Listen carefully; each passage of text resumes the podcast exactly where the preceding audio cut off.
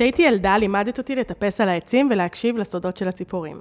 את יכולה אמרת לי ואני יכולתי. כשגדלתי לימדת אותי ללכת בשבילים הרוטטים ולהקשיב לסודות של אהבה. את ראויה אמרת לי ואני ידעתי אהבה. כשבגרתי לימדת אותי להיזכר בנשים הקדומות ולהקשיב לסודות של החלימה. את מהן אמרת לי ואני החלמתי. לימדו אותנו להצניע, להשקיט, לא לדבר על סקס, לא ממש לגלות ולהכיר את הגוף שלנו, להתבייש, להיות צנועות. כמו הרבה נושאים בסיסיים של החיים, אנחנו לומדות בעצמנו תוך כדי תנועה, ולא תמיד עוצרות כדי להעמיק, לשתף ולגלות את הפוטנציאל שגלום בתוכנו. הזמנתי היום לפרק שני את קארין קידר, כדי שתגלה לנו סודות הנשיות, מיניות ויצירתיות. אז היי וברוכים הבאים לניצוץ, הפודקאסט שמתעסק במימוש ופוטנציאל ומציאת הקול האותנטי שלנו בעולם.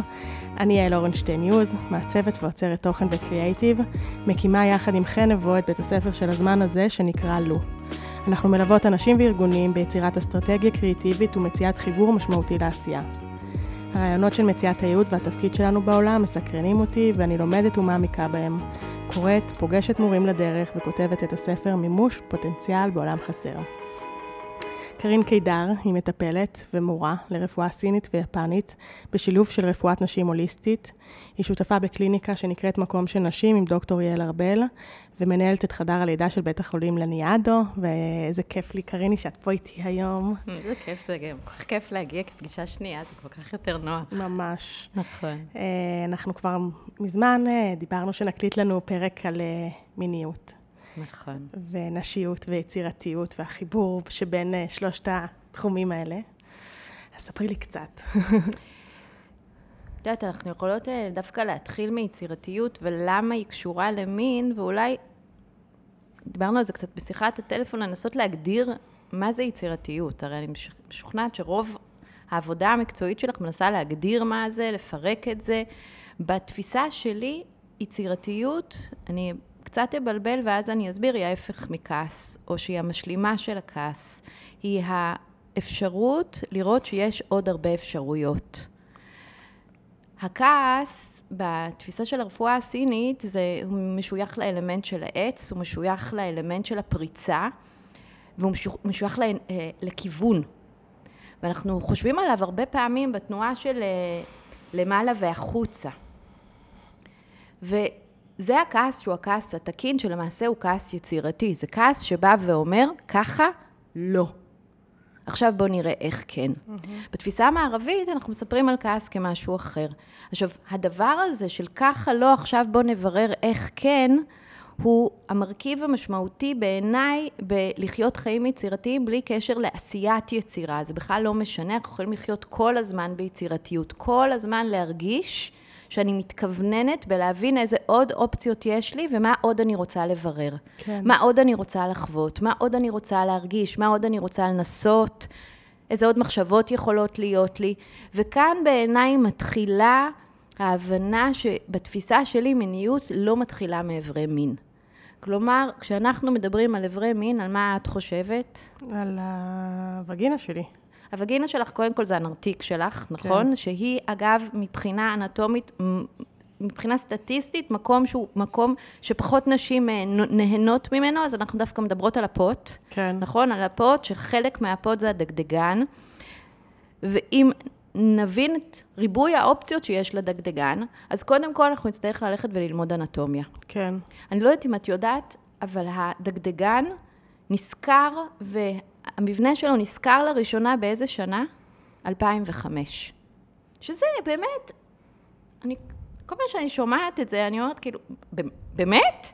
2005 זו הייתה השנה שבה רופאה, שהיא רופאה של אה, אורגניקולוגית אוסטרלית, נדמה לי שקראו לה אוקונול, אני לא בטוחה, נדמה לי שכן, מאז הקורונה אין לי שום יכולת החזקת שמות. כן. אפס.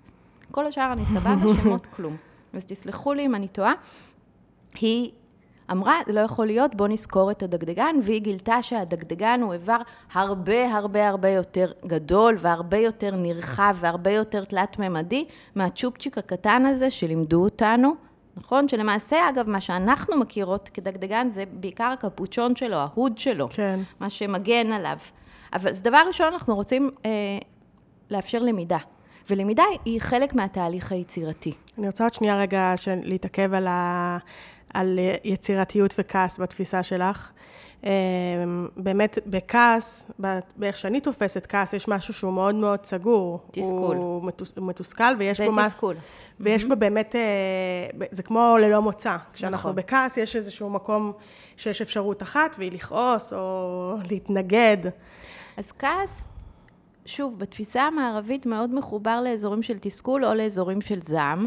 כן. אנחנו נוטים בחברה שלנו לא לעודד כעס, אלא להכניע אותו, או ללמוד איך אה, לעשות anger management, לנהל אותו. כן. ובתפיסה שאני מגיעה ממנה, וגם זאת שהיא היא טבעית לי, זה רגש נפלא, זה רגש טבעי, זה רגש של התנגדות, זה רגע שבא ואומר, לא ככה, בוא נראה איך אחרת. אבל אם אין לי בחינוך שקיבלתי את האפשרות להתנגד, ואני אה, מאורגנת כל הזמן להכנעה. אצל נשים אומרים לנו כל הזמן להכניע, למה את כועסת? מה, מה את כועסת? למה את היסטרית? כן. ולגברים אומרים, תילחם בזה, תשבור את זה, תסדר את זה. זה לא כעס. אלה פעולות של זעם, הן פעולות של תסכול. מה זה תסכול? אני אקח את הכעס, אני אבלע אותו, אני אסתום את הפה, כן. ואני לא אוציא את זה. זה לא כעס, זה תסכול. אז כעס בטבע שלו היא אנרגיה דוחפת. ואגב, השפה הסינית היא הרי שפה שכולה ציורים. כן. ואם אנחנו נתבונן על סימנית עתיקה, עתיקה, עתיקה, עתיקה, עתיקה של המילה נו, שזה מילה כעס, שזה חמוד, נו. אנחנו נראה, תשימי לב, דבר מדהים, שהסימנית היא דג שהופך לציפור. וואו. כלומר, היכולת לעשות טרנספורמציה, להשתנות, היא יכולת שקשורה בהתנגדות, ומה זה התנגדות אם לא כעס? לא ככה. וכאן אנחנו נפגשות כבר עם היציר כלאיים הזה, שנקרא להיות אישה במערב, שאת הדבר הזה, את ה... להגיד לא, זה אמור להיות כביכול הצד הגברי שלי. אה? כאישה יש לי אפשרויות להתנגדות שהן טבעיות, שהן נשיות. ברגע שאנחנו מתחילים לשוחח על אה, אסרטיביות, אגרסיביות, דחיפה, התנגדות, ישר אומרים לנו, את כמו גבר. כן. והדבר הזה, אני אומרת לא ככה. זה מכעיס אותי. ואני משתדלת לא להיות מתוסכלת ולנסות לחפש למצוא פתרונות. אני משתדלת לא לזעום, לא הכי הולך לי, אני, לא- אם כבר אני נוטה לזעם. כן. אבל כעס היא אנרגיה מעולה. היא אנרגיה שבאה ואומרת, כן. לא ככה. כן. אבל, עכשיו מה? מה עושים מפה? נכון? אז זה באמת הדג כן. שהופך לציפור. אני יכולה לשנות את העולם מתוך עצמי, ואני אחווה חוויה חדשה. חוויית המים לעומת חוויית האוויר, חוויית הדג לעומת הכנפיים הרחבות. כן. יש בתוכי את האפשרות להתרחבות הזאת, זו יצירתיות. מדהים. אני גם דג כן. ואני גם ציפור. כן. אבל איך אני אעשה את המעבר? דרך כעס. מעניין דרך מאוד. התנגדות. כי בכעס יש באמת אה, איזושהי אה, ביק- ביקורתיות פילוסופית, כאילו, על העולם. אני רואה משהו, אני יכולה לעשות שינוי, יש בי את היכולת לעשות איזשהו שינוי, ולבחור לא, לא להיתקע עם הראש בקיר, ולה- ולהיות יצירתית, ולהביא איזשהו אלטרנטיב, להביא איזושהי אלטרנטיבה חדשה. בדיוק. בגלל זה בתפיסת העולם שלי, יצירתיות מקורה בכעס, שוב, הכעס הטוב, המיטיב, כן, ומיניות, כן, אם תחברי לי את זה מתחילות למיניות. לחבר אותה, כן, היא, קודם כל, היא לא קשורה לקיום יחסי מין עם מישהו אחר. לא בהכרח. המיניות יכולה להיות בספ... ב... ב... ושם יש לי אקספלורציה. אני יכולה לחוות כל מיני דברים. ממש לא צריך להיות שם כעס. אבל מה... את יודעת, אם אנחנו שוב נתחיל לרדת לחומרים, אנחנו נזוז מכל מיני, זה כמו טיול אה, כוכב כזה שעושים עם הילדים, כל יום חוזרים למלון, אז ככה אנחנו נעשה. אנחנו יכולות להסתכל על הרעיון הזה של מה זה מיניות דרך מה, מה קורה לנו במוח. כן. אנחנו התחלנו לדבר טיפה על הדגדגן שלנו, שהוא בעצם, אגב, 8,000 קצוות עצבים, שיש להם רק מטרה אחת, שלך יהיה כיף. זה מטורף. איבר שנועד for לעונג. good time. That's it. והטירוף הוא שאנחנו hardwire for pleasure, כן. זה ה-hardwireים שלנו, זה ככה, זה הסידור. ואנחנו עוברות תהליכי דיכוי כל כך עמוקים, מגילאים כל כך צעירים, על כפתור מרגש שיש לנו, שאנחנו יכולות לפעול בעולם איתו, בלי בושה, בלי אשמה, ולעשות עוד יותר טוב. למה? כי עונג הוא מקור בנייה, מהמם. נכון? סבל הוא מקור קיבוץ. נכון. עונג הוא מקור בנייה. אז אנחנו יכולות באמת לדבר על אנטומיה. כן. אבל האנטומיה הזאת בלי, לא עובדת בלי המוח שלי, שהוא איבר המין הכי גדול שלי. לגמרי, כן. ולמה מחובר איבר המוח הכי גדול שלי? למערכת החישה. חישה שלי. למה אני רואה, למה אני שומעת, למה אני מריחה, למה אני תואמת. כל אלה איברי מין מאוד מאוד משמעותיים. היא מאוד קשורה לאדמה שלי, לשדיים שלי.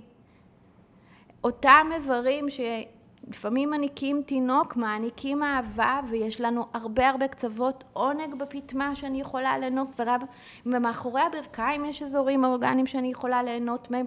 אין פיסה אחת של אור בגוף שלי שלא לא יכולה להיטען באנרגיה מינית. אחת לא. כל הגוף שלי יכול להפוך להיות שדה מיני.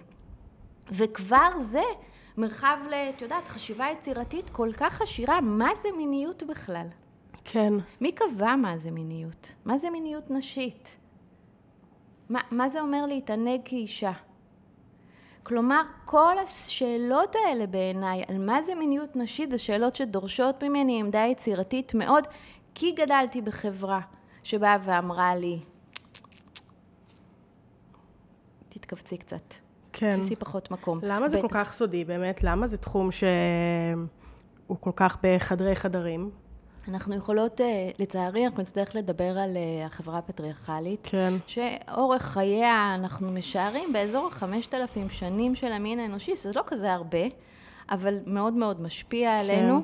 אמ, כשאנחנו מסתכלות אחורה אחורה, אנחנו נראה חברות אה, שהן מבוססות על האלה. ואני חושבת שקו פרשת המים המעניין זה להתחיל לדבר על המקום שבו התחילו לדבר על אלוהים כזכר, כבורא. ממתי גברים בוראים משהו?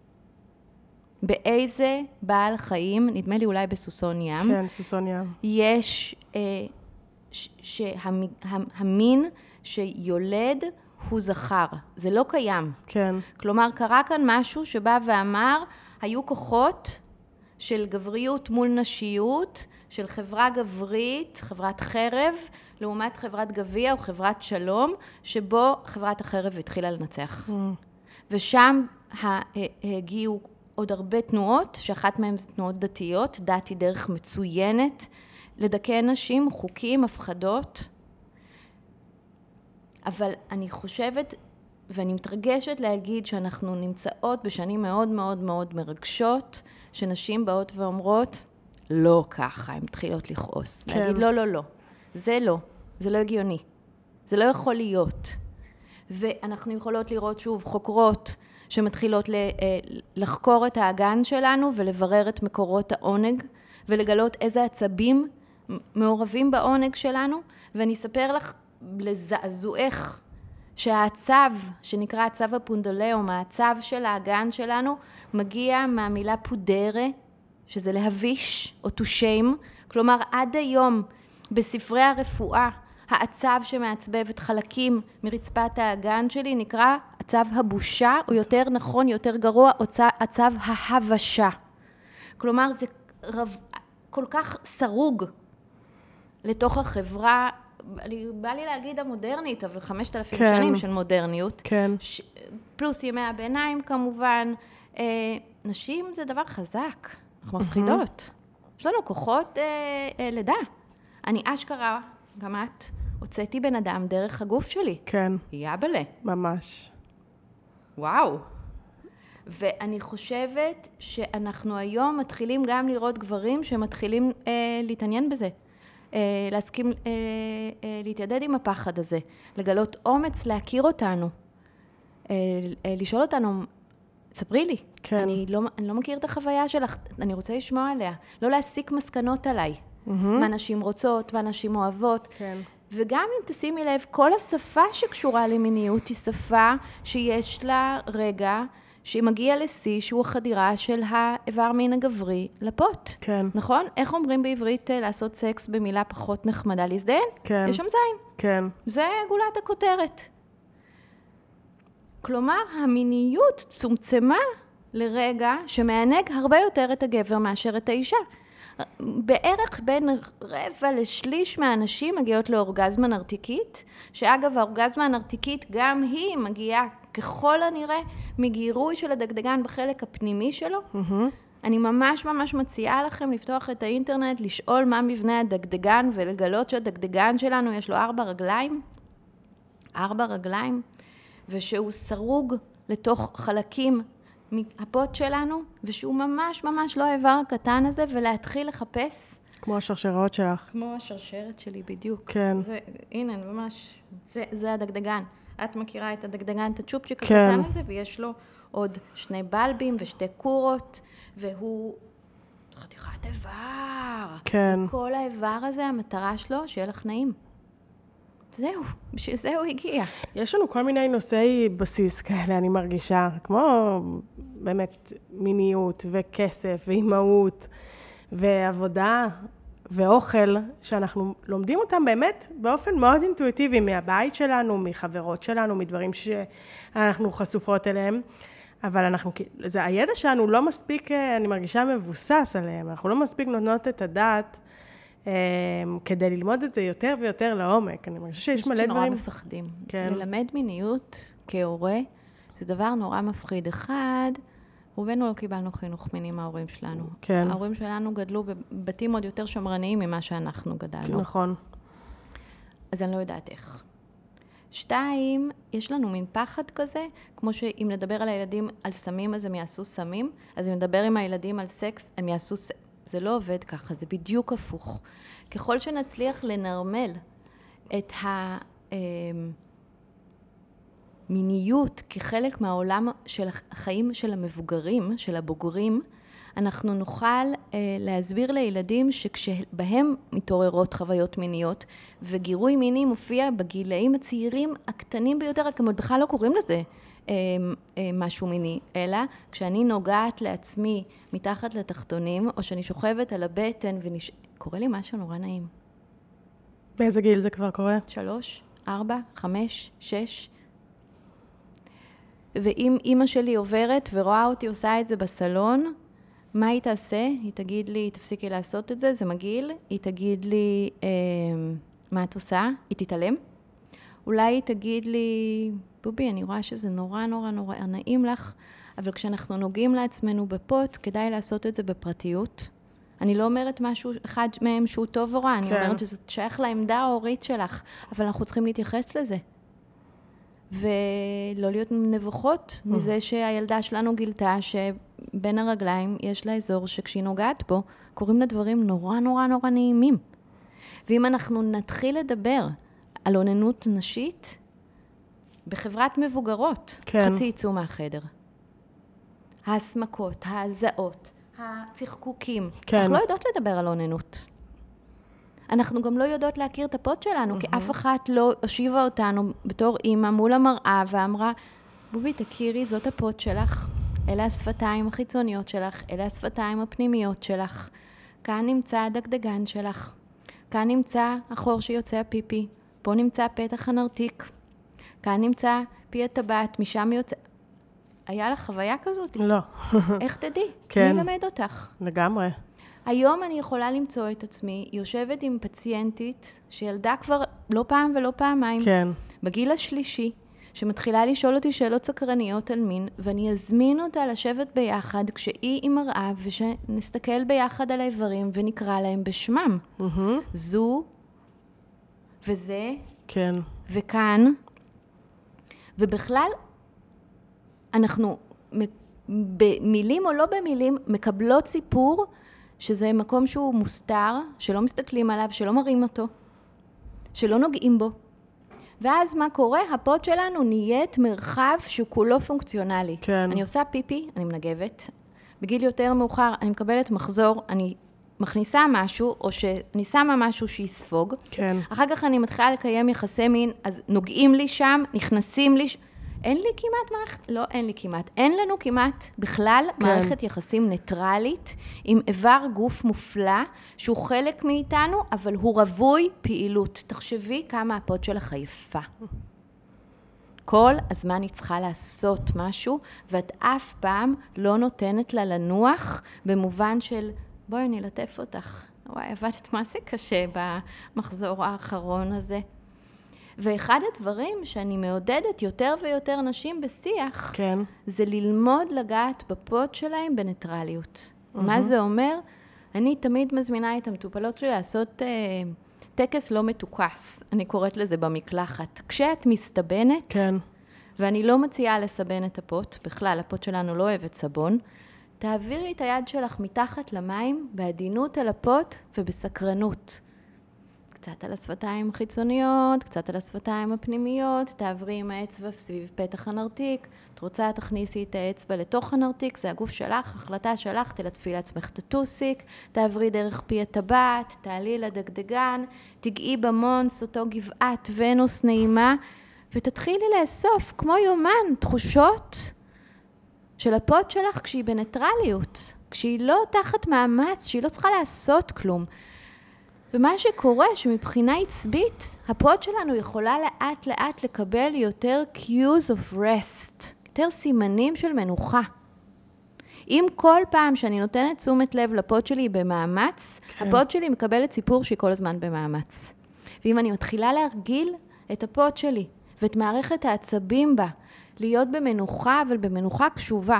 כמו שלפעמים אני מוצאת את עצמי mm-hmm. כזה שאני מלטפת לעצמי את הלחי, כן. גם היד שלי נהנית וגם הלחי שלי נהנית, mm-hmm. נכון? אז ממש לאותה תנועה. כן. וכמו שאנחנו שוטפות את הפנים שלנו בעדינות, אנחנו שוטפות את הפות שלנו עם מים בעדינות. וכשאני מנגבת, אני מנגבת בעדינות.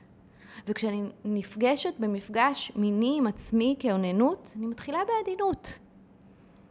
אני מלמדת את הפרטנר שלי, שבוא ניגש אל, אליה בעדינות קודם. כן. גם איבר המין הגברי לא אוהב שישר, רגע, נעים מאוד, מה קורה? איפה את היום? ספרי לי מה שלומך, מה מעיר אותך היום? מה, מה את רוצה היום? כלומר, איזושהי מערכת יחסים עם הפוט, עם השדיים, עם הפנים, שבהם אני נמצאת בתקשורת שהיא קשובה, שקטה ונינוחה. לא רוויה. כן. והדבר הזה דורש אימון, לעשות איזשהו unlearning ארוך, להתיישב מול מראה, להכיר את הפות שלי בכל מיני חלקים של החיים שלי, לפני מחזור, אחרי מחזור, בזמן ביוץ, mm-hmm. איך הפות שלי נראית אחרי סקס, איך היא נראית שהיא מגורה. את יודעת איך נראית הפות שלך שהיא מגורה? פשוט אה, לא ממש, לא. בטח, כי לא הסתכלת. כן. גברים יודעים.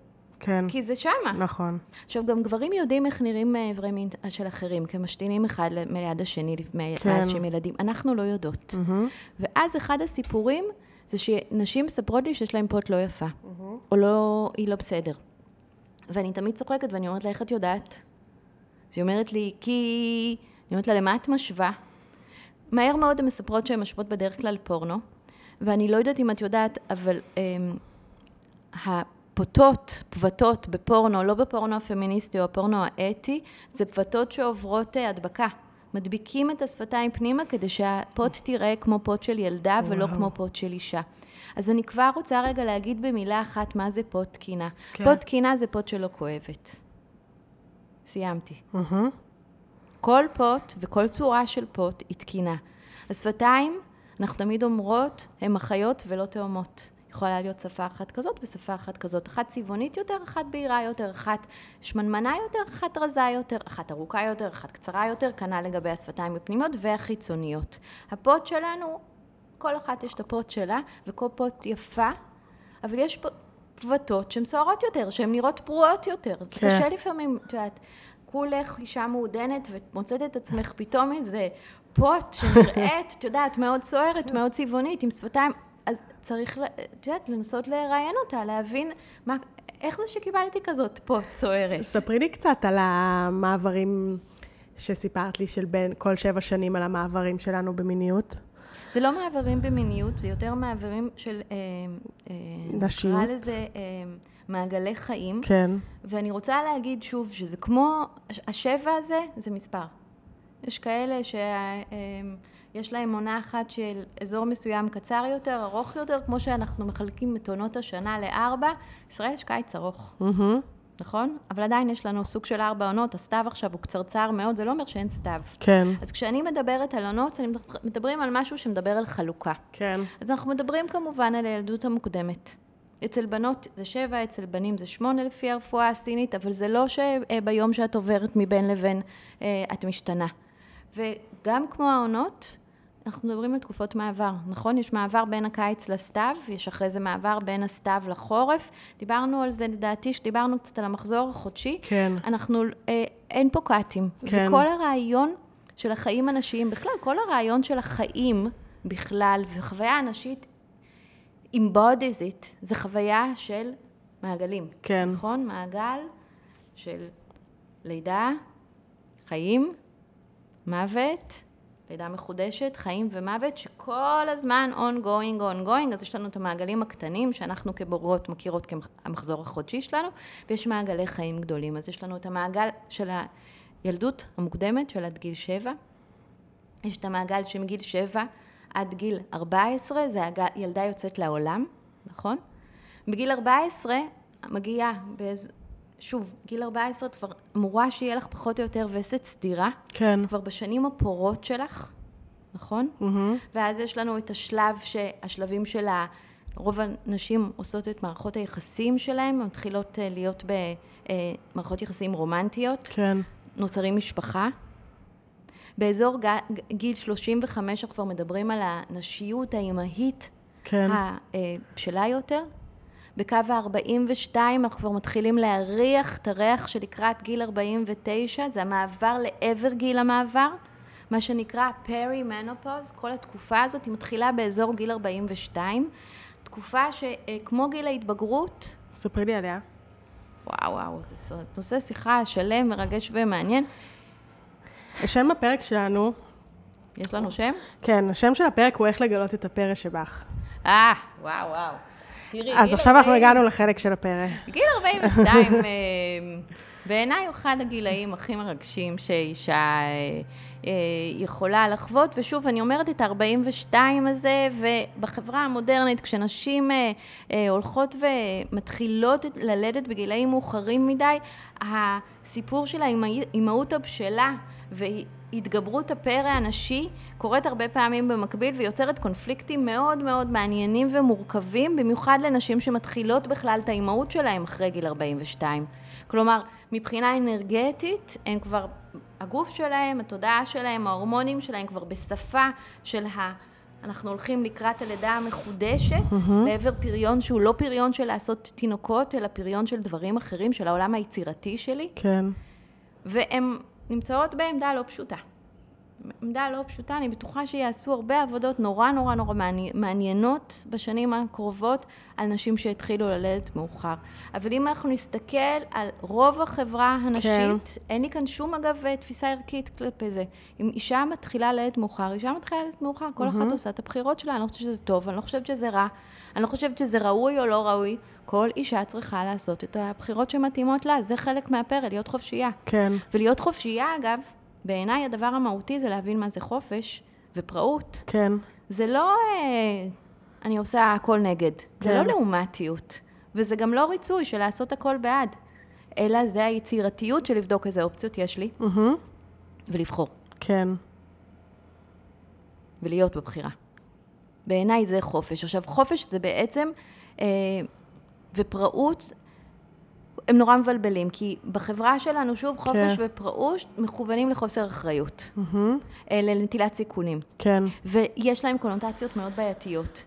אבל למעשה להיות אישה חופשייה, זה כן. להיות אישה מאוד אחראית. מהמם. את נוטלת סיכונים, ואת יודעת שאת נוטלת אותם, ואת מוכנה לקחת אחריות עליהם. זה לא אומר שתצליחי, זה לא אומר שלא תיפגעי, זה לא אומר שלא תפשלי, כן. אבל את לוקחת את זה בחשבון, ואת מוכנה לקחת את זה בחשבון.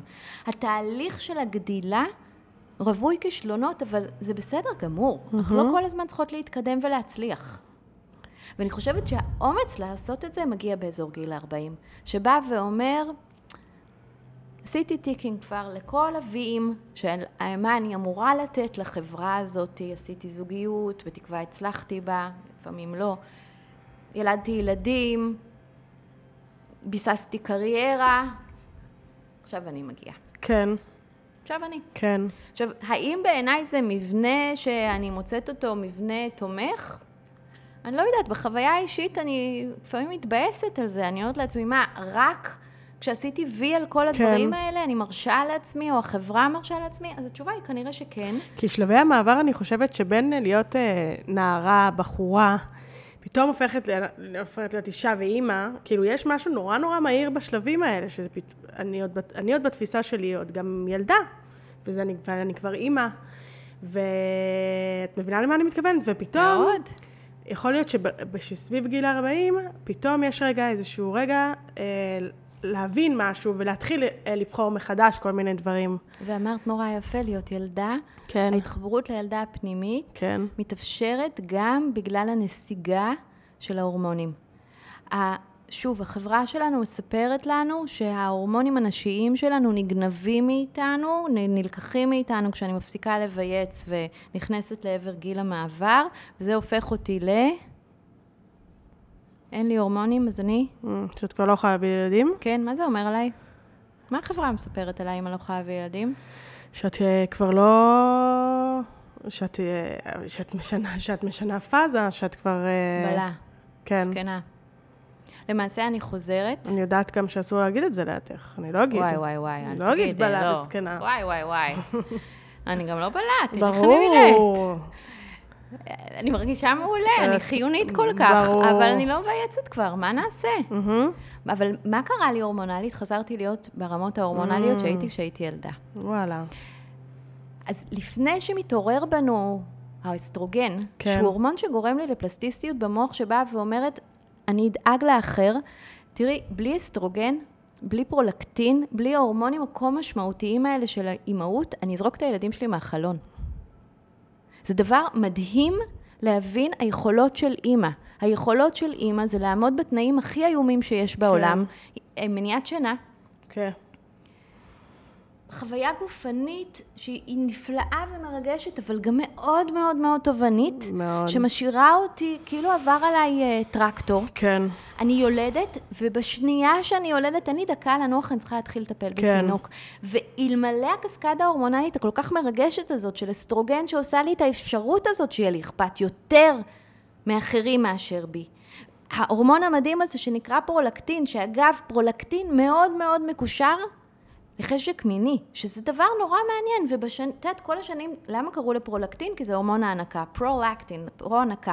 היום אנחנו יודעים שפרולקטין זה אחד ההורמונים, את זוכרת שאמרתי לך שהיה תקופת האוקסיטוצין, כולם דיברו על אוקסיטוצין, כן. עוד מעט, אני מבטיחה לך, פרולקטין, עכשיו עברנו את תקופת הדופמין, כן. כולם, שיא האופנה דופמין, בתור טרנד... אה, אה, עתידי זה, הורמונלי? עתידי הורמונלי, פרולקטין הולך להיות ההורמון, כולם הולכים לדבר על פרולקטין עוד מעט, תזכרי כן. שאמרתי, זה מתחיל להיות מאוד מאוד סוער פרולקטין, הורמון ההנקה, גברים, נשים, ההורמון שמתחיל, אבל ההורמון הזה זה הורמון סטרס, שמאפשר לך, כן. לי אין אותו כבר כמו, כמוך, לא לישון בלילה ולא להרוג את התינוק שלך. לא סתם גברים מתקשים יותר להתעורר בלילה לתינוקות שלהם. אנחנו hardwire כן. שיהיה לנו אכפת יותר מהזולת מאשר בנו. אבל אנחנו מגזימות עם זה. כן. ממש. מתרגלות לזה גם. ממש מגזימות את זה, וגם זה הרי זו דרך שלנו. כן. אנחנו נהיות שזה הסיבה לחיים שלנו, האחר. ואנחנו לגמרי, את יודעת, יכולות לדקלם שבלי האני לא יהיה אחר. אני לא יכולה לטפל, אם אני, אני לא יכולה לטפל אם אין את האני. כן. אנחנו שוחקות את עצמנו עד לא ידע. והדבר הזה שבגיל 42, שלרובנו הילדים כבר יותר גדולים, הבני זוג שלנו כבר מבוססים עם העניינים שלהם, אני יכולה להתחיל להרגיש את הדבר הזה שנקרא האני. כן. יש גבול ביני לבין העולם שמתחיל להיות שפה אני ופה אני לא. Mm, מה אני רוצה? כן. מה אני צריכה? ושם גם יש התעוררות מינית נורא נורא גדולה. ההתעוררות המינית הזאת היא קודם כל כי אני עייפה פחות. מהמם. שתיים, שבתקווה עשיתי מספיק עבודה של לנקות את מה שסיפרו לי שאני אמורה להיות. כן. וגם קצת ויתור, טוב או לא טוב. אני לא יודעת, אני יכולה להגיד לך שהנראות שלי העסיקה אותי הרבה הרבה יותר, שהייתי יותר צעירה, שהמודלים היו בגיל שלי. כשהמודלים, מודל היופי והנעורים, הייתי בגיל ההם, ציפיתי להיות, אה, התאכזבתי מאוד שאני לא מעניין, כמוהם. כן. היום שאני כבר עוד מעט, את יודעת, אני אה, בת 46, אין כמעט מודלים, ומבחינתי, זה מאוד משחרר. לי, אני, אני לא מנסה אפילו, אני לא יכולה להסביר לך כמה אני אוהבת את עצמי. מדהים. אני לא יכולה להסביר לך כמה אני חושבת שאני נראית מעולה, כמה אני חושבת שהגוף שלי הוא מדהים. אבל למה הוא מדהים? כי אני ממש נהנית ממנו. ואני לא נהנית ממנו בגלל שאני עומדת מול המראה, אני נהנית ממנו כי אני זזה איתו, כי הוא מביא אותי למקומות. כי אני חווה מין נפלא, יש לי, הבן זוג שלי הוא מאהב, מאהב אדיר, ואני מאהבת מעולה לעצמי. ואני לא, ואין, אני לא מתביישת, ואני לא מרגישה אשמה, אבל איך זה קרה? כי הייתי צריכה לעשות ערימות של unlearning. עכשיו, התקווה שלי שלא נצטרך אה, לגדל ילדות שיהפכו להיות נשים ויהפכו להיות אימהות שאחרי זה יצטרכו ללמוד הכל מחדש. וזה אנחנו נוכל לעשות בהמשך לשיחתנו מלפני שהתחלנו להקליט, אם נתחיל לטפל בנערות כשההתעוררות המינית שלהן מתחילה בזמן. כן. מה את עושה כשאת מעורר, מ- מעוררת מינית? איזה סוג מערכת יחסים את עושה, יש לך עם עצמך? מה את עושה שפתאום את נורא עסוקה במה גבור, בנים חושבים עלייך? מה את עושה שהגוף שלך משתנה וגדל לך, אה, לך שדיים והטוסיק שלך משתנה והמותניים שלך משנים את הפרופורציה ואת גבוהה ופתאום גברים מסתכלים עלייך אבל את עוד לא בפאזה הזאת. מה, מה את עושה כשאין קורלציה בין איך שהגוף שלך מתנהג למה שאת מרגישה? מה את עושה כשאת נורא מגורה מינית אבל את לא מרגישה מגורה? את לא חושבת שאת מגורה, את אומרת, הסיטואציה הזאת לא מגורה, אבל וואו, אני מה זה מרגישה פה הרבה. וזה יגיע רק אם נלמד. כן. רק אם נלמד דברים מאוד בסיסיים, שיש כל מיני סוגים של תש- אמ, אמ, גירויים מיניים, כאלה שהם מגיעים כי ראיתי משהו, יש גירויים מגיעים מהאף. שהגירוי המיני הבסיסי הוא מגיע מהמערכת האוטונומית שלנו, מערכת שאין לי שליטה עליה בכלל. אני יכולה לאמן אותה, אבל כשהיא מופעלת אני לא יכולה לכבות אותה. מה שאני מבינה ממך היום בכלל מהפרק הזה, שזה הכל אה, באמת אה, מתחיל ומתבסס על מילים ועל דיבור, על מה אנחנו מדברים, על מה אנחנו לא מדברות.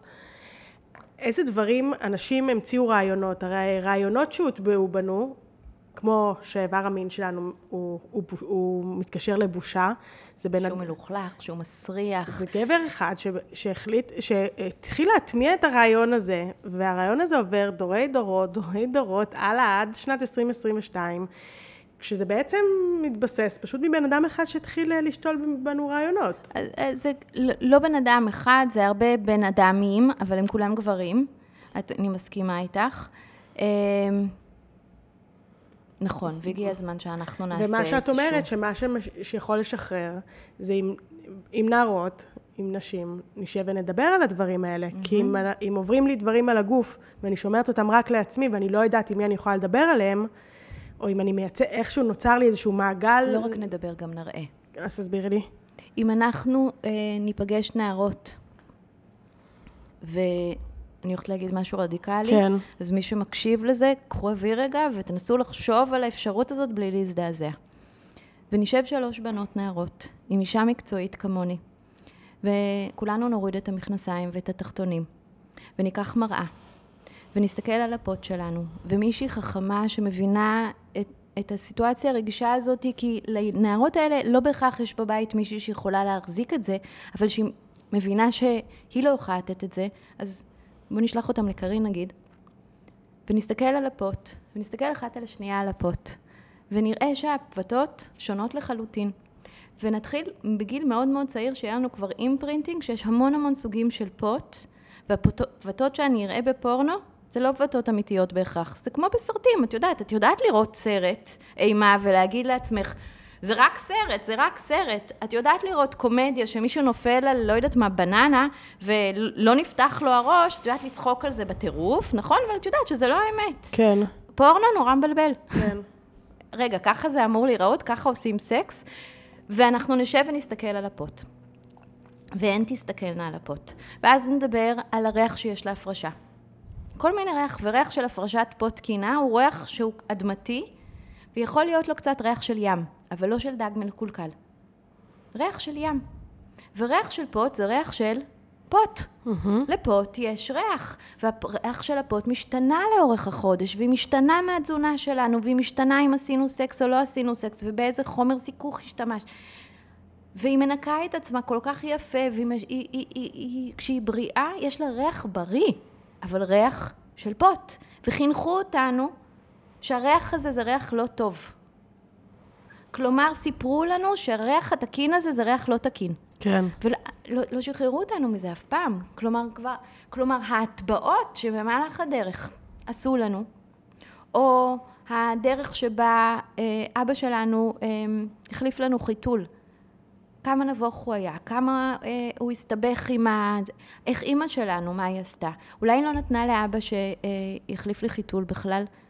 כלומר, האינפורמציה שאנחנו מקבלות על הגוף שלנו היא הרבה הרבה יותר פרוורבלית ממה שאת מדמיינת. כן. וכשנכנסות המילים, המילים הן לא מילים אה, קשובות. איך קוראים לפוט בבית? פוש פוש, פיפי, אה, כוס, אה, פוטלה, אה, מנוש, אה, וג'יינה, נרתיק, וג'יי ג'יי. אגב, אם תסתכלי על אוצר המילים בכל מיני שפות, כן. על הפות, את תראי דברים נהדרים ותראי דברים מזעזעים. כן. ממש, jewelry box. יש המון המון שמות, חלקם באמת מאוד חמודים, אבל אחרי הכל, זה פות. אנחנו לא אומרים על הריאה שלנו, מכניס האוויר, מוציא ה-CO2, mm. אנחנו אומרים ריאה. כן. ואנחנו צריכים ללמוד לדבר במילים ברורות, ללמד את הבנות שלנו שלזה קוראים פות. האם זו מילה יפה? לא יודעת, זה פשוט אבל זה זה, גם אני לא חושבת אם ריאה זה מילה יפה, זה mm-hmm. פוט. וללמד אה, נערות שפוט אה, זה כל החלק החיצוני, ונרתיק, שזה אגב, שוב, מילה נורא רוויה, מה זה נרתיק? משהו ששמים בו דברים. כן. נכון? אז מה שמים בו? שמים בו או איבר מין גברי, או מוציאים ממנו תינוק, למעשה זה הברסט קנל, נכון? זה כן. התעלה שדרכה יצא התינוק הנרתיק, או דרכה נכנס איבר מין, אבל אפילו בשם כבר נתנו את זה שיוך למישהו אחר. משהו שמכיל משהו. משהו יכיל משהו אחר. כן. עכשיו, אני לא, לא אה, מסכימה שהנרתיק גם עבר, התינוקות שלי עברו דרכם, בן הזוג שלי ביקר שם שלשום בערב, היה נורא נורא כיף, אבל היא שלי, הוא ביקר שם, היא לא, נר... היא לא משהו ששייך למישהו אחר. אז יש כאן ורבלי, יש אה, אה, טרום ורבלי, יש אה, נראתי ומרותי, איך אימא שלי עומדת מול מראה שהיא מסתכלת על הגוף שלה. כן. האם היא מלטפת את החזה שלה, שהיא שמה חזייה, או שהיא דוחפת את השדיים שלה בצורה mm-hmm. פרקטית? האם כשהיא מתקלחת, היא שוטפת את הפוט שלה עם מלא מים וסבון, כמו לטהר אותו, או להפוך את, את הפוט לסטרילי? כן. או כשהיא מלטפת את הפוט, היא מסתכלת על הפוט שלה ומרגישה אותה בעדינות. כן. מה קורה אם הילד תופס את ההורים שלו בזמן סקס? Mm-hmm. האם אנחנו הם, הם מראים, האם אנחנו מקיימים יחסי מין שהילדים הם פרה-ורבליים, סקס לידם? האם אנחנו מקיימים יחסי מין בזמן הריון? כלומר, העובר הוא גם ער לחוויה. אז יש לנו המון המון המון המון אפשרויות כן. ומקומות שאנחנו יכולים להתחיל לדון באיזה סוג מסרים אנחנו מעבירים לילדים שלנו ודרכם להבין איזה מסרים יש לנו. אבל אני כל כך הייתי רוצה שנוכל לקיים את השיחה הזו עוד לפני שיש ילדים, כן. ושנוכל לעשות, לא נצטרך לעשות כל כך הרבה unlearning. Mm-hmm. והאם בעיניי זה רדיקלי לשבת להראות אחת לשנייה את הפוט? בעיניי זה בכלל לא רדיקלי. זה רדיקלי זה שאנחנו לא עושות את זה. הם עושים את זה כל הזמן, משתינים אחד ליד השני. כן. הם ראו, יש להם uh, סימנים של נורמליזציה. נכון. אצלנו, מה לעשות? האיבר, הזה, איבר המין uh, הנשי דורש ממני לפתוח את הרגליים, ולהסתכל, אני לא תמיד אה, יכולה לראות, יש אה, נערות שמבחינת ה... הן, את יודעת, מלאות יותר, הן צריכות מראה, אני יכולה לראות את הפוט שלי עד זווית מסוימת, אזורים מסוימים לא, אני אצטרך מראה, כלומר, נדרש יותר מאמץ, וכמה שכבות אנחנו צריכות לעבור שם. Mm-hmm. ואני רוצה להגיד לך עוד דבר אחד ממש חשוב ורדיקלי, אני רוצה להניח אותו כדי שאנחנו גם יכולות לטפל בעצמנו בכאבים שיש לנו בגוף דרך הנרתיק, כי הנרתיק היא דרך גישה להגיע, נגיד לכאבים בעצם הזנב, נגיד להגיע לכאבים במפרק הירך, להגיע לכאב... אני יכולה להגיע לשם, יש לי שתי אצבעות, אני יכולה לעשות לעצמי, מסאז' פנימי, וזה נחשב לנו כאילו מוטרף. כואב לך צוואר, היד שלך נשלחת ישר ועושה לעצמך מסאז', נכון? נכון, כן. כואב לי עצם הזנב, אני לא יכולה להגיע לשם, למקום שכואב לי. למה שאני לא אכניס שתי אצבעות ואעשה לעצמי מסאז'? כי סיפרו לי שזה לא אזור שמתייחסים אליו ככה. זה אזור רווי. כן, ובעיקר, את יודעת, המסר שאני רוצה שנסיים, כן. מה- את יודעת, את השיחה הזאת בתוכו, זה את הדבר הזה שהפוט שלנו, הגוף שלנו, הוא איבר, ש... אה, הוא, הוא, הוא מרחב חקירה. כן, מרחב לסקרנות, להתרגשות, וגם אה, לטעויות. יש אה, פשלות. אנחנו יכולים לנסות משהו עם עצמנו, או לנסות עם אה, בן זוג או בת הזוג שלנו, או בני הזוג שלנו, וזה לא ילך. אבל אם נדבר על זה, נוכל לשפר את זה, נוכל להגיד לא ככה, כן, ככה. כן. אבל אם אנחנו כל כך לא יודעים לדבר. כן, את יודעת, לילדים שלי, החינוך מיני שלי היה מאוד מאוד פשוט. אם אתם לא יכולים להגיד את זה במילים, אל תעשו את זה. את רוצה להתנסות במין אוראלי? את תהיי מסוגלת להגיד במילים, למצוץ, לשים את הזין שלך בפה שלי. אתה רוצה, אנחנו צריכים ללמוד לדבר כמו שמדברים על דברים אחרים, בנוחות. יותר נעים לי שאתה נוגע לי כן. בנרתיק בצד ימין, כן. רגע, תלך אותי, וואו, שם, שם, כן. שם, שם, שם, שם בדיוק. כי אני רואה באמת את הילדים שלי, כשהם הם, הם, הם נורא נורא מדויקים איפה הם רוצים עכשיו שנלטף אותם. כן ביד הזאתי ולא ביד הזאת. פה בגב בדיוק בנקודה הזאת. יותר יודעים- חזק, למעלה. הם יודעים בדיוק להגיד, והם, וכשזה לא נעים הם מזיזים את היד, לא, ואת יכולה לגעת לי פה ביד ככה.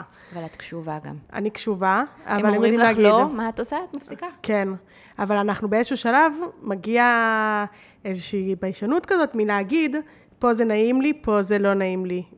ככה זה טוב, או ככה זה פחות מתאים. למה היא מגיעה הביישנות הזאת? כן, בגלל הקונוטציות שנתנו למין, שהוא מרחב שהוא מרחב מביש, כן. לא מדובר, מרחב סודי, כן, והוא גם מרחב ללא מילים הרבה פעמים, באמת. הוא מרחב ללא מילים, וגם יש אנשים שמאמינים שזה הורס. כן, עכשיו, אני לא חושבת שתקשורת היא רק מילולית. גם הילדים שלנו, כשאת מלטפת לו את הכתף, הוא מזיז את כן. עצמו, הוא, הוא מכווין אותה.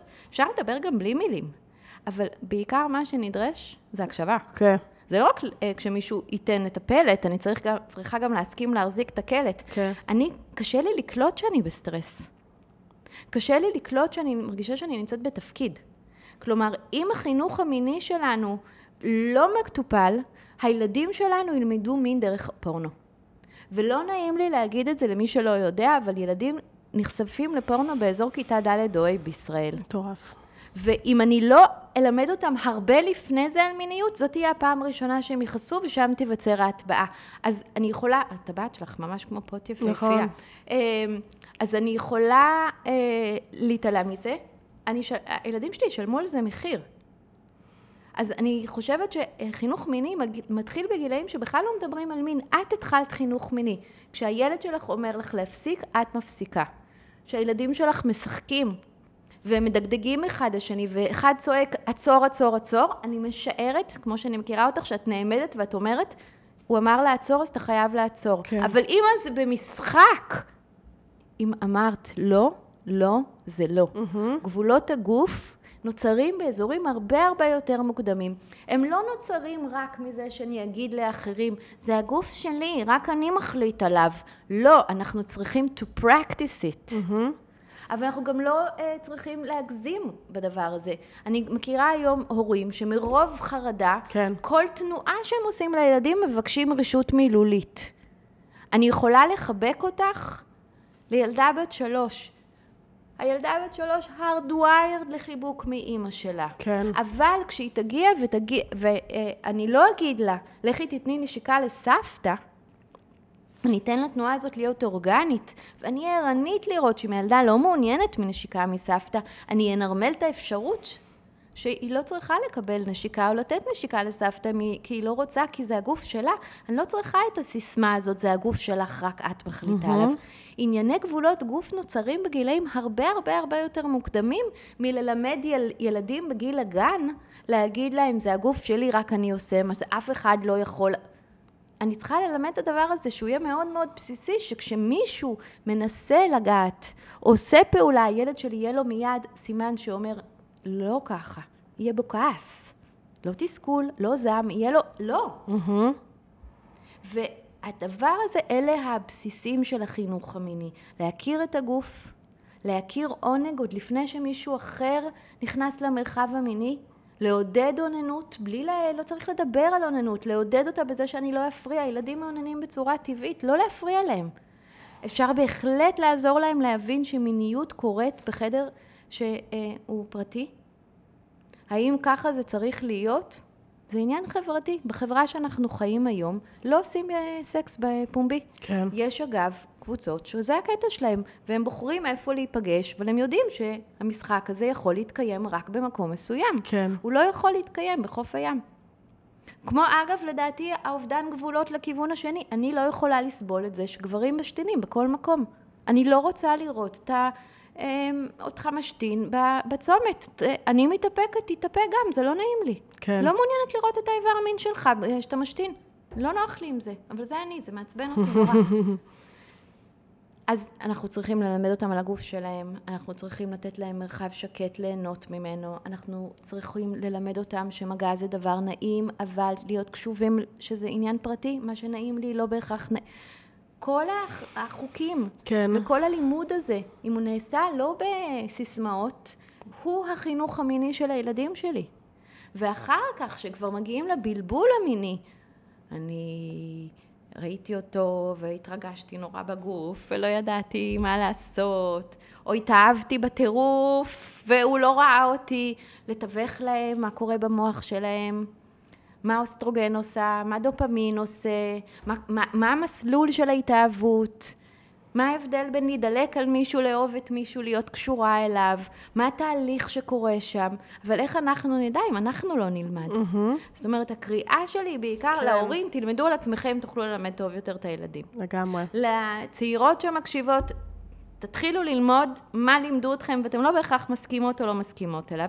ותשימי לב, לא, לא הוצאנו מילה על הסקס עצמו. כן. כי בעיניי הסקס עצמו, אפשר לדבר עליו המון, שיחה נורא ארוכה, אבל הוא לא הבסיס למפגש של מיניות. כן.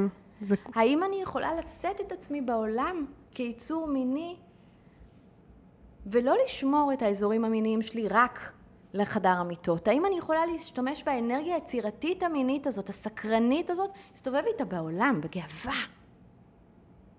האם אני מוכנה, אה, מה אני עושה כשמישהו מנכס את המיניות שלי אליו? מה הכוונה? מעיר לי הערה מינית כשאני אה, לא משתתפת, האם זה שאני מסתובבת כאישה מינית כן. בעולם אומר שאני רוצה לשכב עם כל העולם? ממש לא. האם אני רוצה, אה, האם זה נעים לי? אם זה מ- מבט מכבד? בטח שזה נעים לי. אם זה מבט לא מכבד או הערה, כן. לא נעים לי בכלל. כן. גם זה משהו שאנחנו רוצים ללמוד, מה המרחב? אני מאוד מאוד אה, שומרת על המרחב הזה. אני מאוד אה, אה, לא מביאה צדדים מיניים. אני לא רוצה שגברים אחרים אה, יקבלו ממני תשדורת מינית. אני שומרת על הגבול הזה. למה את לא רוצה? אני מרגישה שזה לא, שזה לא התדר שאני רוצה לפעול עם גברים אחרים בעולם. שזה נורא נורא חשוב לי לשמור על זה, ושזה יכול להיות גם, ברור שזה מצד אחד הצניעות הזאת שהוטבעה בנו, שהוטבעה בי, אה, אבל מה שאני כן הייתי רוצה זה להכניס יותר ויטליות ליום-יום שלי, לח- לחיים שלי. אני חושבת שוויטליות ומיניות אה, בריאה כן. הם מילים נרדפות. כן. וזה שתסתובבי עם תשדורת של מיניות בריאה, לא אומר שאת משדרת אותה למישהו מסוים. כן. את מסתובבת איתה. כלומר, אני משערת שהטרידו אותך אה, במילה או במבט, גם שלא התכוונת. נכון? אני משערת שכבר... אה, מה שאומר שמה שאנשים קולטים הוא לא בהכרח מה שהוצאת. זה באופן כללי. נכון. ולהסתובב עם חוויה של אה, מיניות בריאה כן. וחיונית, היא לא הזמנה למין. כן. היא לא הזמנה למין, היא הזמנה לסקרנות. היא הזמנה לערנות. היא הזמנה לקשיבות לגוף שלי. מה קורה לי מול דברים?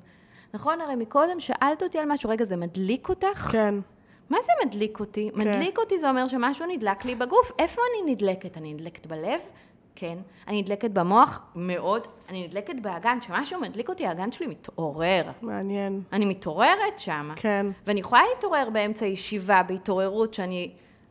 נקרא לה התעוררות מינית, אני לא מעוניינת לקיים יחסי מין שם עם אף אחד. כן. אני גם לא מעוניינת לאונן באותה סיטואציה, אבל אני ערה שהמרחב המיני שלי ער, ואם המרחב שלי, המיני שלי, הבריא ער, סימן שקורה פה משהו טוב. מעניין מאוד. עכשיו, אנחנו דיברנו על זה, נורא חשוב לי להדגיש שאחד הדברים שגילו בשנים האחרונות, זה שהמרחב המיני הנשי מקושר מאוד לעצב הווגוס.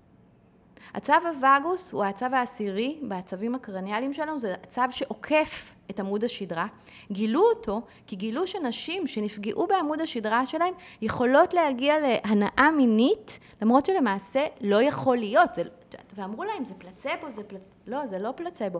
מסתבר שהצו הזה, שהצו הזה הוא הצו מרתק כי הוא הצו שמסמן לגוף שלי על safety ועל uh, danger. זה הצו סימון נוירולוגי שאומרת בסכנה או שאת בביטחון. כן. ובתוך ביטחון יש תת ביטחון שנקרא pleasure. Mm-hmm.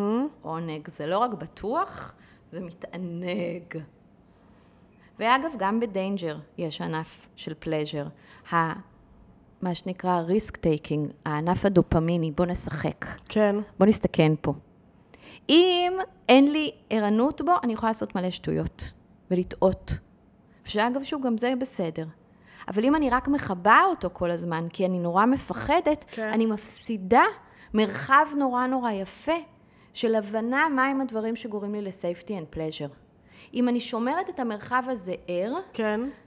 לא מופרד. בדיוק. כן. אז חלק מהדרכים בהם אני מרגישה safety, איך מרגישים safety and pleasure בגוף? הלב שלי דופק מאוד, אני נהיית קצרת נשימה, כן. אני מרגישה פתאום את האור שלי משתנה, יש לי בחילה או שאני צריכה לשלשל כי אני נורא מתרגשת, אלה סימנים. אבל מתחת לסימנים האלה יש עוד סימנים שאנחנו לא כל כך קשובות אליהם. נכון. איך מתעוררת הפוט שלי, איך מתעורר הרחם שלי, איך מתעוררת, איך מתעוררת רצפת האגן שלי, מה אני מרגישה בנרתיק, אלה סמנים כן. של אותו הצו, מדהים. הצו ה-safety and, and, and danger, שהצו הזה הוא הצו אה, שאפשר לאמן אותו ולתרגל אותו. ולגדל יותר יכולות ל safety, יותר יכולות ל pleasure, אבל זה דורש ממני להתבונן על האזורים שאני רואה כ danger ולברר אותם. נכון? הרי מה זה גירוי מיני? גירוי מיני זה תהליך שיש בו בעצם ברקס וגז, בין מה שמגרה אותי למה שמכבה אותי. ואנחנו נשים מאוד מאוד מאוד טובות בברקס. הברקס יכול להיות ברקס של סכנה, סכנה פיזית, אה, הוא יפגע בי, סכנה רגשית, הוא יעזוב אותי, סכנה נקרא לזה חברתית, ברגע שאני אשכב איתו הוא ייעלם, נכון? זה יכול להיות אה, אה, סכנה, אה, אני אכנס להיריון, אני אחטוף מחלות מין, אבל יש לנו עוד מלא סכנות. לא, לא העברתי בין המייבש למכונת כביסה. כן. סליחה, מכונת כביסה על המייבש. כן. לא הכנתי סנדוויצ'ים למחר. כן. גם אלה סמנים של סטרס לגוף שלי, שמונעים. ממני מלשים רגל על הגז שאומר, יאללה, בוא נהנה. נכון. ושוב, בוא נהנה, או בואי נהנה, זה אני עם עצמי, כן. אני עם הפרטנרית שלי, אני עם הפרטנר שלי. מיניות לא חייבת משתתפים נוספים פרט אליי, והיא גם לא חייבת, אגב, מגע באיברי מין. אני יכולה לשבת, לנהוג באוטו, להרגיש פתאום את הרעש המיני הזה, ולתת לו לעבור דרכי, לעבור הנאה מינית שלא כוללת שום מגע. ואגב, גם אפשר להגיע לאורגזמה נפלאה, רק מתהליכי מחשבה או נשימה. אורגזמה היא לא רק פעולה שנעשית מגירוי מכני. כן. אנחנו יכולות להגיע לאורגזמה, ומה זה אורגזמה? אורגזמה זה מצב של פורקן מיני, ואני יכולה גם להגיע להרבה הנאה מינית בלי פורקן, ואני יכולה להגיע להרבה פורקנים, מולטי אורגזם. ככל שאני מוכנה לקחת את השדה הזה של המיניות ולהיות סקרנית אליו, וקשובה אליו, ובאמת את הגז ברקס הזה. מה אני יכולה לעשות כן. כדי להוריד את הרגל מהברקס? מה את, איזה, איזה פרקטיקות את יכולה לתת לי, ככה לתת לנו ל, ל, להשתחרר יותר, להכניס יותר אה, מיניות ליום-יום שלנו? להתנהג על עצמנו יפה. כן.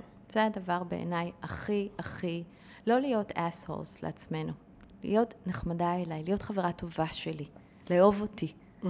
אם אני מגיעה כבר ברוויה לאהבה, למפגש, בין אם זה שוב עם עצמי, אני כבר מתחילה יותר טוב. לשנות את הדרך שאנחנו נוגעות בעצמנו. לגעת בעצמנו בקשיבות אוהבת. כשאנחנו מגיעות למפגש המיני, להתבונן אם יש אזורים שאני יכולה אה, לנטרל באזורים שהם הברקס שלי. אני יכולה להגיד אה, לרמי, הבן זוג שלי, ממי, סליחה, אני ממש, אה, המכונת אה, כביסה משגעת אותי, אני שומעת את הצפצוף, חכה שנייה, אני הולכת להחליף מכונה, אני חוזרת, ואני חוזרת למשחק אם אני יודעת שאני עם קצת פחות ברקס. אני יכולה למשל לח, לחלוק איתו, שאני חוששת היום אני אכנס להיריון, ושאני חוששת להזכיר לו לשים קונדום, כי אני אהיה מאוד בעניין, אז אני אגיד לו לפני. כלומר, אני יכולה לנקות את השולחן קצת מדברים שמדאיגים אותי. אני יכולה להגיד לו, לדוגמה, שאני לא בטוחה שאני רוצה היום חדירה. בואו נתחיל, נראה איך זה הולך, ואחר כך נראה. כלומר, אני יכולה דברים שמטרידים אותי להניח. Mm-hmm. אני יכולה אה, להתחיל להפריח, לגרום לי יותר פריחה באזורים שהם גרים אותי. אני יודעת לדוגמה שאם אני במתח, אז דווקא מגע בחלק העליון של הגוף, בשדיים, יותר מרגיע אותי ופחות אני נכנסת ללחץ של אה, אם אני כן בעניין, אני לא בעניין. את יודעת, אנחנו הרבה פעמים אנשים נמצאות מול גבר ואנחנו מתחילות לעשות חישוב. כן. כמה אני רוצה, כמה אני חייבת. אפשר לדבר אותו, קודם כל, אם יש לי את היכולת דיבור, ואני גם יכולה להיות אה, יותר הדרגתית עם עצמי. יותר הדרגתית. להתחיל מנשיקות, או מליטופים, אה, ולאט לאט אה, להיחשף יותר, ולספר מה מפחיד אותי. ולשים לב למשל שיש כל מיני דברים שמטרידים אותנו שהם לא באמת מטרידים. אה, לי למשל יש אישו עם הטוסיק שלי ובזוויות מסוימות יש מין טיפול כזה של האור שאני נורא רגישה אליו. אז למשל, היה לי איזה יום מחשבה ואמרתי לעצמי, האם יש איזשהו קיפול של אור של רמי, שאני עסוקה בו בזמן שאני... לא. כן. זה רק שלי. Mm-hmm. אז אני מעבירה את התודעה ואומרת, ראיתי אותך, לא מחבבת טוסיקים של הזווית הזאתי, אוקיי, סבבה, ולהמשיך. לא לנסות לתקן את זה, לחפש את זה, לזוז מה, אה, מהמשחק של איך אני אמורה להתנהג, יותר לשאול מה נעים לי, מה נוח לי, מה המקצב שאני צריכה. אמ, לא לקחת בחש... אה. כתפיסה שיש איזושהי כוריאוגרפיה שהיא הכוריאוגרפיה, ש... יש מין כוריאוגרפיה כזאת שהרבה זוגות אה, מספרים לי, או מטופלות שלי מספרות, אה, אנחנו מתנשקים, הוא, אני קצת מוצצת לו, הוא קצת יורד לי, ואז הוא חודר אליי, הוא נרדם, ואני כאילו, היה לי נחמד, אבל לא הגעתי לאורגזמה, ואני סופר ערנית. אוקיי, ניסיתם כל מיני דברים. להיות יצירתית על איך, מה הסדר של הדברים. כן. אפשר אה, להתחיל ממשהו ולזוז למשהו, אפשר לעשות הפסקות. מין לא חייב להיות אה, אירוע שהוא, יש לו התחלה, אמצע, סוף, הוא יכול להיות סטרצ'י. מעניין. להזמין את הפרטנר שלי לשלוש-ארבע שעות של מפגש מיני מתמשך. באמצע נאכל ארוחת ערב ונשתה כוס יין ונלטף אחד את השנייה. אולי נעשה אמבטיה. ואולי אה, נעשה משחק שבו עכשיו לכמה זמן אתה רק תענג אותי, ואחר כך אני רק אענג אותך, ונראה איך זה מרגיש, המשחקים האלה. ואם יש מגע שאני לא אוהבת ולא הצלחתי לדבר אותו, כי היכולות המילולות שלי לא הכי גבוהות, שאני mm-hmm. מגורה מינית, כי אני פשוט לא מסוגלת לדבר, לזכור להגיד לו את זה אחר כך. אז אתה שומע, ממי? שאתה מחזיק לי את השדיים, אני רוצה לכוון אותך, זה יותר נעים לי, זה... בפ... ו... והוא קשוב, כי הוא... הוא רוצה שיהיה לי טוב. כן. ואני קשובה, כי אני רוצה שיהיה לו טוב. ולבחור את המאהבים שלנו למאהבים הקשובים.